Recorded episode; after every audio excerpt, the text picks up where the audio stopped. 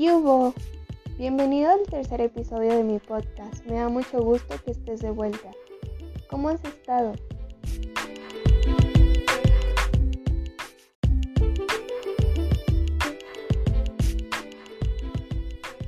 En esta ocasión te platicaré acerca de la preparación del informe en una auditoría. Pero, ¿qué onda con el informe de auditoría?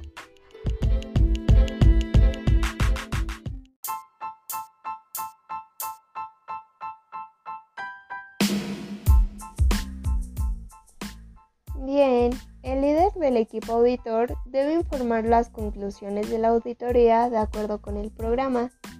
Este debe proporcionar un registro completo, preciso, conciso y claro, así como también hacer referencia a los siguientes puntos.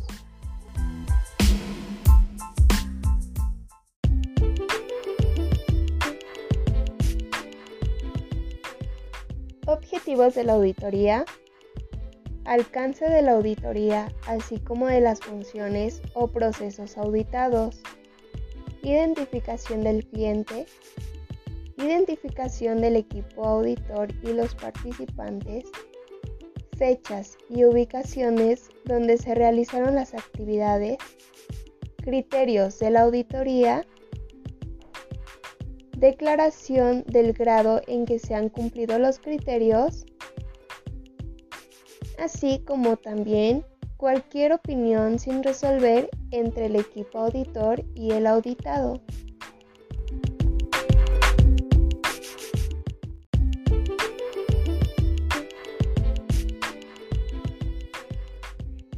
Debemos tener en cuenta que las auditorías, por naturaleza, son un ejercicio de muestreo. Hay un riesgo de que las evidencias de la auditoría no sean representativas. Pero, ¿sabías que el informe también puede incluir o hacer referencia al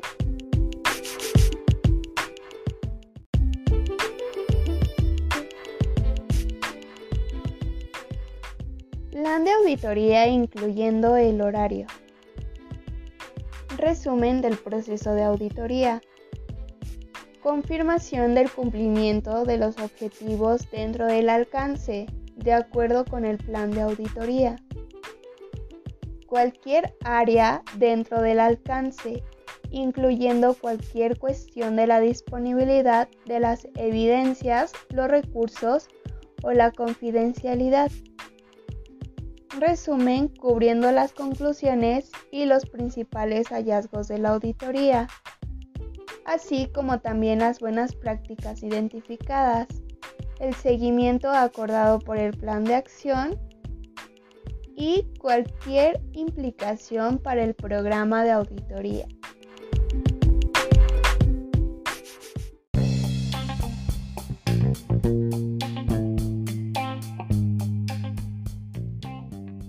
Esto ha sido una breve explicación de lo que debe contener el informe de auditoría. Espero sea de gran utilidad para ti, así como lo fue para mí. Te espero en mi próximo episodio. Bye bye.